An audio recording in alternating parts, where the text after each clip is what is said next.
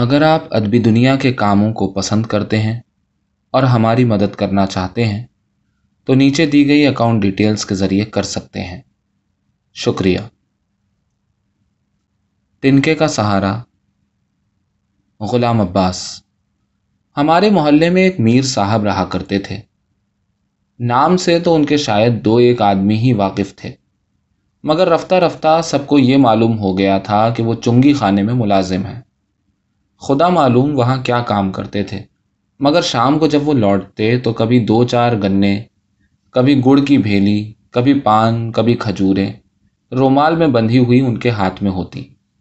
ادھیڑ عمر، دبلے پتلے، منہنی سے آدمی، مگر خوش اخلاق اور وزے دار کتھئی رنگ کی بوسیدہ سی شیروانی اور سفید صافہ۔ جاڑے گرمی یہی ان کا لباس رہتا۔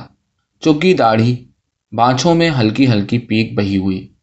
راستے میں کبھی محلے کے بچے کھیلتے ہوئے مل جاتے، تو رومال سے کھجوریں باہر نکال نکال کے انہیں دیا کرتے اور شفقت سے ان کے سر پر ہاتھ پھیرا کرتے۔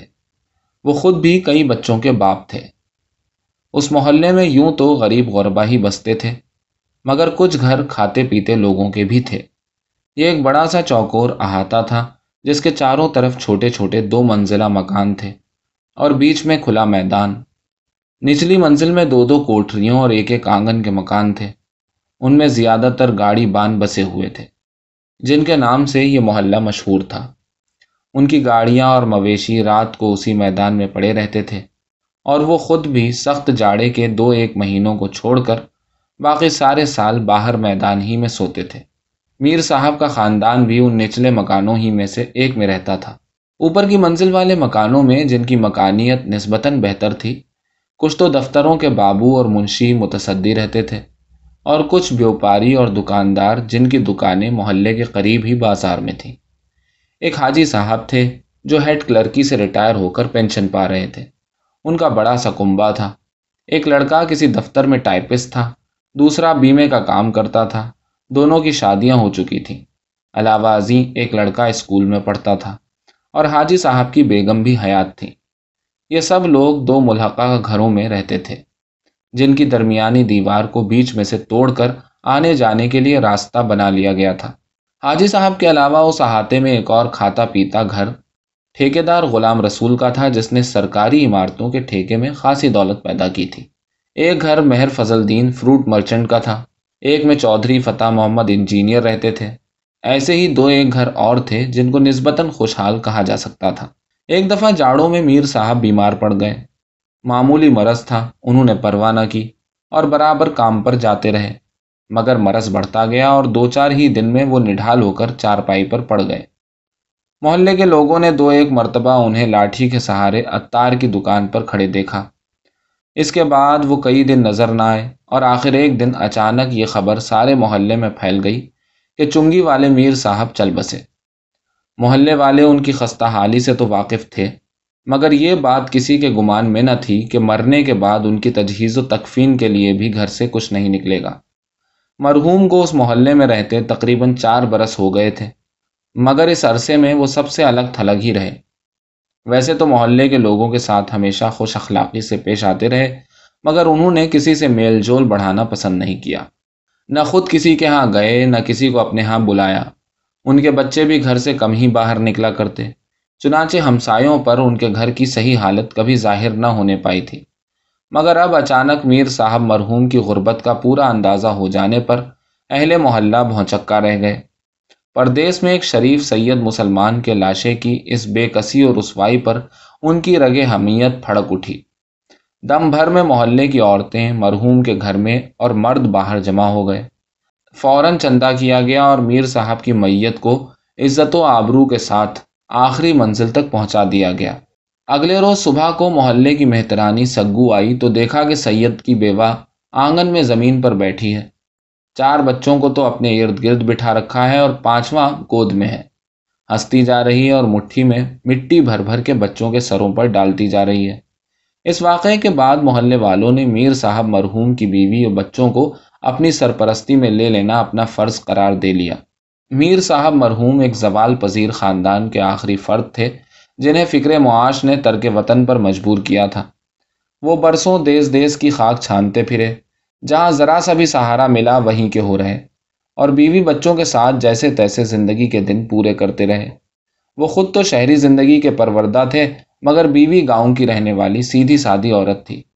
زمانے کی اونچ نیچ سے بے خبر صحت اچھی تھی، شکل و صورت کی بھی بری نہیں تھی۔ تھی تو وہ بھی سید زادی ہی، مگر اس میں غرور نام کو نہیں تھا۔ میاں کی تابے داری کرنا اور بچے پالنا، یہی دو باتیں اس نے اپنی ماں سے سیکھی تھیں۔ میر صاحب سے شادی کے نو برس میں اس کے ہاں چھ بچے ہوئے تھے۔ چار لڑکیاں اور دو لڑکے۔ ایک لڑکی شیر خواری میں ہی مر گئی تھی۔ باقی پانچ بچوں میں سب سے بڑی کبرا تھی، جس کی عمر آٹھ برس تھی۔ اس سے چھوٹی سغرا کی سات برس۔ پھر دو لڑکے تھے فرزند علی اور حشمت علی۔ ایک پانچ برس کا، دوسرا ساڑھے تین برس کا۔ سب سے چھوٹی کلسم تھی جو ابھی چار ہی مہینے کی تھی۔ پردیس میں یوں اچانک شوہر کے اٹھ جانے اور خود بچوں کے ساتھ بے سہارا رہ جانے پر غریب عورت کے دماغ کو سخت صدمہ پہنچا تھا اور وہ اپنے اور بچوں کے بارے میں کچھ سوچنے سمجھنے سے قاصر تھی۔ ادھر بچے بھی اپنی اپنی عقل کے مطابق اس واقعے کی اہمیت کو کچھ کچھ سمجھ کر گمسم رہ گئے تھے۔ انہوں نے نہ تو روٹی کے لیے ضد کی تھی اور نہ مٹھائی کے لیے پیسہ مانگا۔ وہ خود ہی چنگیر میں سے سوکھی روٹی کے ٹکڑے نکال نکال کر کھاتے رہے تھے۔ اگلے روز محلے والوں کی سرپرستی عملی صورت میں ظاہر ہونی شروع ہو گئی۔ محلے میں ایک شخص رہتا تھا جس کی قریب ہی بازار میں دودھ دہی کی دکان تھی۔ الگ صبح اس کی دکان کا ایک لڑکا ایک کوزے میں پاؤ بھر تازہ تازہ دودھ لیے میر صاحب مرحوم کے مکان پر پہنچا اور دروازہ کھٹکھٹانے لگا۔ کبرا نے دروازہ کھولا تو وہ بولا، استاد نے یہ دودھ بھیجا ہے چائے کے لیے، ہر روز ایسے ہی آیا کرے گا اور وہ دودھ کا کوزا لڑکی کو دے کر چلا گیا۔ اسی طرح تھوڑی دیر کے بعد محلے کے بڑ قصاب کے ہاں سے ڈیڑھ پاؤ چربی دار گوشت آ گیا۔ کنجڑے نے سبزی بھیج دی۔ غرض دس بجتے بجتے ضرورت کی کچھ اور چیزیں بھی پہنچ گئیں۔ بارہ بجے کے قریب بھٹیارے کے ہاں سے آٹھ دس گرم گرم روٹیاں لگ کر آ گئیں۔ ان میں ایک روٹی اس نے خاص طور پر چھوٹے بچوں کے لیے روغنی لگا کر بھیجی تھی اور کہلا بھیجا تھا کہ کم پڑے تو اور منگوا لینا۔ اس شک میں پورا محلہ شامل تھا کیونکہ جن جن گھروں سے روٹیاں لگنے آئی تھیں، بیویوں نے ایک ایک پیڑا سیدانی کے نام کا پہلے ہی الگ کر دیا تھا۔ محلے کا ایک گاڑی بان اپنے چھکڑے میں نال کے لیے لکڑیاں لادا کرتا تھا۔ وہ بھرا ہوا چھکڑا لے کر بیوہ کے دروازے پہنچا اور پردہ گرا کر دو من لکڑی گھر کے اندر ڈال گیا۔ دوپہر کو حاجی صاحب کے ہاں سے پرانے کپڑوں کا ایک گٹھر سید کی بیوہ کے ہاں بھیجا گیا۔ ساتھ ہی حجن بھی نے کہلوا بھیجا کہ کبرا اور سغرا کو بھیج دو، کلام پاک کا سبق پڑھ جائیں اور چٹیا بھی کروا لیں۔ تیسرے پہر حاجی صاحب نے محلے کے تین چار معتبر آدمیوں کو اپنے ساتھ لیا اور اس احاطے کے مالک کے پاس پہنچے۔ انہوں نے اس سے دین اور آخرت کی بہت سی باتیں کی، سادات کی قربانیاں اور عظمتیں جتلائیں۔ اور بالآخر اسے اس امر پر راضی کر لیا کہ وہ بیوہ سیدانی کا پچھلے چار ماہ کا واجب الادا کرایہ معاف کر دے اور آئندہ اس سے آٹھ کے بجائے چھ روپے ماہوار کرایہ لیا کرے۔ یہ رقم حاجی نے محلے کے کھاتے پیتے گھروں پر بطور ماہانہ چندہ عائد کی۔ چونکہ چار چھ آنے کی بات تھی، غریب بھی خوشی خوشی اس چندے میں شامل ہو گئے اور یہ طے پایا کہ کرایہ ادا کر کے جو رقم بچ رہے وہ بیوہ کو نقدی کی صورت میں دے دی جائے۔ تاکہ اس سے وہ اپنی دوسری ضرورتیں پوری کر سکے۔ سگو نے کہا، میں اپنی آٹھ آنے مہینہ تنخواہ چھوڑ دوں گی۔ مگر اس کی اس پیشکش کو منظور نہیں کیا گیا کہ یہ کمین لوگ ہیں، شاید کبھی تانا دے بیٹھیں۔ نچلے مکانوں میں میر صاحب مرحوم کے مکان سے ملا ہوا ایک گھر تھا، جس میں ایک نوجوان جوڑا حال ہی میں آ کر بسا تھا۔ میاں کسی چھاپے خانے میں کام کرتا تھا۔ بیوی گھر کے مختصر سے کام سے فارغ ہو کر دن بھر پلنگ پر پڑی رہتی۔ جس دن محلے والوں کی طرف سے بیوہ سیدانی کے ہاں کھانے پینے کا سامان پہنچا، وہ جلد جلد میاں کو ناشتہ کرا، کام پر بھیج، دروازے پر قفل ڈال سیدانی کے ہاں چلی آئی۔ گھر میں جھاڑو دی، بچوں کا منہ دھلایا، چولہے میں راگ بھری تھی، اسے صاف کر کے آگ جلائی۔ پکانے کا سامان آ ہی چکا تھا۔ جلد جلد مسالہ پیس کر ہنڈیا چولہے پر چڑھا دی۔ روٹیاں تنور سے آ گئی تھیں، سب بچوں کو کھانا نکال کر دیا۔ سیدانی خاموش بیٹھی، کھوئی کھوئی نظروں سے اسے یہ سب کام کرتے دیکھتی رہی۔ جب ہمسائی نے اس سے بھی کھانا کھانے کو کہا تو اس نے منہ پھیر لیا۔ اس پر ہمسائی نے اسے سمجھایا کہ اپنی شیر خار بچی کا خیال کرو۔ کھاؤ گی نہیں تو دودھ کیسے اترے گا؟ غرض زور دے کر چند نوالے اس کو کھلا ہی دیے۔ شام کو اس کا میاں چھاپے خانے سے سنیما کے کچھ رنگ دار پوسٹر لایا۔ یہ پوسٹر اس نے بیوہ کے بچوں کو دے دیے۔ پھر بڑے لڑکے فرزند علی کو سائیکل پر اپنے آگے بٹھا کر گول باغ کی سیر کرانے لے گیا۔ غرض دو چار ہی دن میں محلے کے سب لوگوں نے مل کر میر صاحب مرحوم کے پسماندگان کے رہنے سہنے کا خاطر خواہ انتظام کر دیا۔ رفتہ رفتہ بیوہ کے حواس بھی بجا ہونے لگے اور وہ گھر اور بچوں کی دیکھ بھال کی طرف زیادہ توجہ کرنے لگی۔ شروع شروع میں اسے محلے والوں کی امداد قبول کرتے ہوئے حجاب محسوس ہوا تھا، مگر وہ اس بیچارگی میں کر بھی کیا سکتی تھی۔ ناچار قسمت پر شاکر ہو کر بیٹھ گئی۔ ادھر محلے والوں کو اپنی اس اجتماعی کوشش سے ایک ایسی تسکین کا احساس ہو رہا تھا جو زندگی میں پہلے کبھی نہیں ہوا تھا۔ نیکی کے جذبے نے دلوں کو گداس کر دیا تھا۔ ہر شخص اخلاقی طور پر اپنے کو پہلے سے بلند محسوس کرنے لگا تھا اور وہ لوگ جو اب تک ایک دوسرے سے بے تعلق خود غرضانہ زندگی بسر کر رہے تھے، ان میں ایک باہمی رواداری پیدا ہو گئی تھی، جیسے وہ ایک ہی خاندان کے فرد ہوں۔ اس سلسلے میں سب سے پیش پیش حاجی صاحب کا گھر تھا، جہاں اس لاوار سید خاندان کو زیادہ سے زیادہ آسائش پہنچانے کے لیے تجویزیں سوچی جاتی تھیں۔ حاجی صاحب مردوں میں اور حجن بھی عورتوں میں پہروں اسی کا تذکرہ کیا کرتی۔ بڑی بی کو سب سے زیادہ فکر کبرا اور سغرا کی شادی کے لیے جہیز جمع کرنے کی تھی۔ وہ ابھی سے ان لڑکیوں کے لیے مناسب رشتوں کی کھوج میں رہنے لگی۔ دن گزرتے گئے، یہاں تک کہ ایک سال ہو گیا۔ اس عرصے میں محلے والے میر صاحب مرحوم کے اہل و عیال کی پرورش کرتے رہے اور جس جس نے جو جو چیز اپنے ذمے لی، وہ اسے بلا ناغے مہیا کرتا رہا۔ ادھر اب بیوہ سیدانی کو کچھ کچھ سلائی کا کام بھی ملنے لگا تھا، جس میں اس کی بڑی بیٹی اس کا ہاتھ بٹاتی تھی۔ دونوں لڑکوں کو اسکول میں داخل کر دیا گیا تھا۔ حاجی صاحب نے اپنے اثر و رسوخ سے ان کی فیسیں معاف کرا دی تھی۔ بڑا لڑکا فرزند علی، جسے میر صاحب مرحوم نے گھر پر پڑھانا شروع کیا تھا دوسری میں اور چھوٹا حشمت علی پہلی جماعت میں داخل کر لیے گئے۔ لڑکیوں کو حجن بھی گھر میں پڑھاتی، ساتھ ساتھ خانہ داری کی باتیں اور سینہ پرونا بھی سکھاتی۔ اس طرح چار برس گزر گئے۔ سید کی بیوہ اور اس کے بچے محلے والوں کی امداد پر جو نقد یا جنس کی صورت میں انہیں ملتی، گزر کرتے رہے۔ چونکہ اس امداد میں پندرہ بیس گھر شامل تھے، اس لیے کسی کو بوجھ محسوس نہیں ہوتا تھا۔ اتنی رقم تو ہر ماہ جھوٹ موٹ کے یتیم خانے والے ہی بٹور لے جاتے تھے۔ چنانچہ ہر شخص مطمئن تھا کہ وہ صحیح معنوں میں مستحقین کی مدد کر رہا ہے۔ اب سغرا اور کبرا تیرہ تیرہ چودہ چودہ برس کی ہو گئی تھی۔ بلوغت کو پہنچ کر دونوں نے خوب رنگ روپ نکالا تھا۔ اگرچہ گھر میں سخت پردہ تھا اور لڑکیاں محلے کے دو ایک گھروں کے سوا اور کہیں آتی جاتی نہ تھیں، پھر بھی محلے کے ہر گھر میں ان کے حسن و جمال کا چرچا تھا۔ خاص کر سغرا کا جس کی نیلی نیلی آنکھیں اور بھورے بال اس کے سرخ و سفید چہرے پر بہت بھلے معلوم ہونے لگے تھے۔ اس سے لوگوں کے دلوں میں ان کے مستقبل کے بارے میں طرح طرح کے اندیشے پیدا ہونے لگے تھے۔ ایک دن مہر فضل دین فروٹ مرچنٹ سے اس کی بیوی نے کہا، کچھ خبر بھی ہے؟ یہ سغرا کبرا کو حجن بھی سارا سارا دن اپنے پاس کیوں بٹھا رکھتی ہیں؟ مہر فضل دین نے استفسار بھری نظروں سے بیوی کی طرف دیکھا۔ وہ اپنے بیٹے الطاف سے سغرا کو بیانے کی فکر میں ہے جبھی تو کوئی اور لڑکا ان کی نظروں میں نہیں جچتا میں نے اپنے بھانجے کے لیے کوشش کی تو ٹال مٹول کرنے لگی۔ میں کہتی ہوں، ان لڑکیوں کا حجن بی کے یہاں جانا بند کرانا چاہیے۔ مگر وہاں تو حجن بی سے کلام مجید پڑھنے جاتی ہیں۔ حجن بی کو خود تو کچھ آتا جاتا نہیں، دوسروں کو خاک پڑھائیں گی۔ میں نے سنا ہے، جیسا غلط سلط کلام مجید پڑھتی ہیں۔ ادھر فتح محمد انجینئر اپنی بیوی سے کہہ رہے تھے، ہمیں لڑکیوں کی ضرورت نہیں، ہمیں تو میر صاحب کا چھوٹا لڑکا مل جائے۔ جسے ہم متنبی بنا لیں، میں اسے اعلیٰ تعلیم کے لیے ولایت بھیج سکتا ہوں۔ ہمارے کوئی اولاد تو نہیں، بس وہی ہماری جائیداد کا مالک ہوگا۔ مگر حاجی صاحب کہاں ماننے والے ہیں؟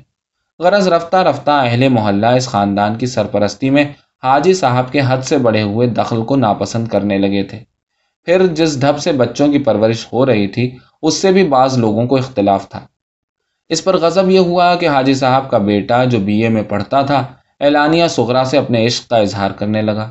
اس نے اپنے عشق جنو پرور کے بارے میں ایک نظم بھی، ایک ادبی رسالے میں چھپوائی تھی۔ اس کا نتیجہ یہ ہوا کہ محلے کی عورتوں نے سید کی بیوہ پر دباؤ ڈال کر حاجی صاحب کے ہاں سغرا کبرا کا آنا جانا بالکل بند کرا دیا۔ رہی لڑکیوں کی تعلیم، تو یہ کام محلے کی مسجد کے امام صاحب کے سپرد کر دیا گیا۔ ان مولوی صاحب کی عمر پچاس کے لگ بھگ تھی۔ رنگ سانولا تھا، مگر خد و خال میں جازبیت تھی۔ آنکھوں میں سرما لگاتے، داڑھی میں بھی سفید بال کم ہی نمودار ہوئے تھے۔ خاصے خوشحان تھے۔ ان کی اذان کی آواز محلے بھر میں سنائی دیا کرتی تھی۔ وہ کئی شہروں میں مسجدوں کے امام رہ چکے تھے، مگر طبیعت سیلانی تھی۔ اس لیے کہیں بھی پانچ چھ مہینے سے زیادہ نہیں ٹکے۔ امام صاحب صبح کی نماز کے بعد بیوہ سیدانی کے گھر آ جاتے اور دو گھنٹے تک لڑکیوں کو قرآن شریف کے ساتھ ساتھ اردو فارسی بھی پڑھاتے۔ اسی زمانے میں میر صاحب مرحوم کے خاندان پر اچانک ایک ایسی مصیبت ٹوٹ پڑی جس سے محلے کے لوگ وقتی طور پر اپنے اختلافات بھول گئے۔ ہوا یہ کہ فرزند علی نے جو اب بارہ برس کا ہو گیا تھا، اسکول میں کسی لڑکے کے پیٹ میں چاقو گھونپ دیا۔ اس لڑکے کو کسی طرح فرزند علی کے خاندان کے حالات معلوم ہو گئے تھے اور وہ اسے اکثر چھیڑا کرتا تھا۔ وہ کہا کرتا، تو بے غیرت ہے، محلے والوں کے ٹکڑوں پر پلا ہے۔ دیکھ لیجو، ایک دن تیری بہنیں ایکٹریسیں بنیں گی، ایکٹریسیں۔ چونکہ وہ لڑکا عمر میں فرزند علی سے بڑا تھا اور طاقتور بھی تھا، اس لیے فرزند علی طرح دے جایا کرتا تھا۔ لیکن آخر ایک دن تنگ آ کر اس لڑکے کے چاقو مار دیا۔ وہ لڑکا تھوڑی ہی دیر میں چل بسا اور فرزند علی کو پولیس پکڑ کر لے گئی۔ یہ مقدمہ مہینوں چلتا رہا۔ حاجی صاحب اور محلے کے دوسرے باثر لوگوں نے بہتیرا زور لگایا، مگر فرزند علی سزا سے نہ بچ سکا اور پانچ برس کے لیے جیل میں بھیج دیا گیا۔ اس واقعے سے محلے والوں کی ہمدردی میر صاحب مرحوم کے خاندان سے پھر تازہ ہو گئی۔ کئی دن تک محلے کی عورتیں بیوہ سیدانی کے گھر آتی اور اس کی دلجوئی کرتی رہیں۔ غریب عورت ایک بار پھر قسمت کو رو کر بیٹھ رہی۔ جس زمانے میں سغرا اور کبرا حجن بھی سے پڑھنے آیا کرتی تھی تو الطاف کو کبھی کبھار ان کی ایک جھلک دیکھ لینے کا موقع مل جاتا تھا۔ مگر اب جو مہینوں سغرا اس کی نظروں سے اچھل رہی، تو اس کی بےتابی حد سے بڑھ گئی۔ یہاں تک کہ اس نے اپنی ماں حجن بی سے صاف کہہ دیا کہ اگر میری شادی سغرا سے نہ ہوئی تو میں زہر کھا لوں گا۔ اس کی اس بےتابی نے اس مسئلے کو اور بھی الجھا دیا کیونکہ اس کی ان حرکات کی وجہ سے اہل محلہ اسے چھچورا اور آوارہ مزاج سمجھنے لگے تھے اور حاجی صاحب کو ان کی مخالفت کے ڈر سے اس رشتے کا ذکر چھیڑنے کی ہمت ہی نہ ہوتی تھی۔ کچھ یہ دقت بھی تھی کہ جب تک بڑی لڑکی کا بیاہ نہ ہو جائے، چھوٹی لڑکی کا سوال کیوں کر اٹھایا جائے؟ جوں جوں دن گزرتے گئے، محلے والے، حاجی صاحب کے اور بھی زیادہ مخالف ہوتے گئے۔ یہاں تک کہ معمولی معمولی دکاندار بھی ان پر آواز کسنے لگے اور ان کے لیے بازار میں آنا جانا مشکل ہو گیا۔ بڑ قصاب کہتا، دیکھیں حاجی صاحب کیسے لڑکے کی شادی رچاتے ہیں۔ پہلے وہ میرا پانچ سو روپیہ تو ادا کر دیں۔ میں تو انہی کے کہنے پر اتنے عرصے میر صاحب کے ہاں گوشت پہنچاتا رہا ہوں کنجڑا کہتا، اتنا ہی ناوا میرا بھی نکلتا ہے بھائی شیر فروش کہتا ہم نے بھی مفت دودھ نہیں پلایا۔ غرض محلے کے حالات اس درجہ بگڑ گئے تھے کہ اگر حاجی صاحب کی بزرگی آڑے نہ آتی تو ہاتھا پائی تک نوبت پہنچ گئی ہوتی۔ ایک دن جب اہل محلہ مسجد میں عشاء کی نماز پڑھ کر جانے لگے تو امام مسجد نے جو میر صاحب مرحوم کی لڑکیوں کو گھر پر پڑھانے آیا کرتے تھے، حاجی صاحب اور چند دوسرے معتبر لوگوں کو یہ کہہ کر روک لیا کہ آپ سے ایک ضروری مسئلے پر بات کرنی ہے۔ جب اور لوگ چلے گئے تو امام صاحب نے بڑے سنجیدہ لہجے میں کہا، آپ سب حضرات نہایت ہی نیک دل اور خدا ترس ہیں، خدا شاہد ہے، میں نے اتنے شریف اور ہمدرد انسان اور کسی محلے میں نہیں دیکھے۔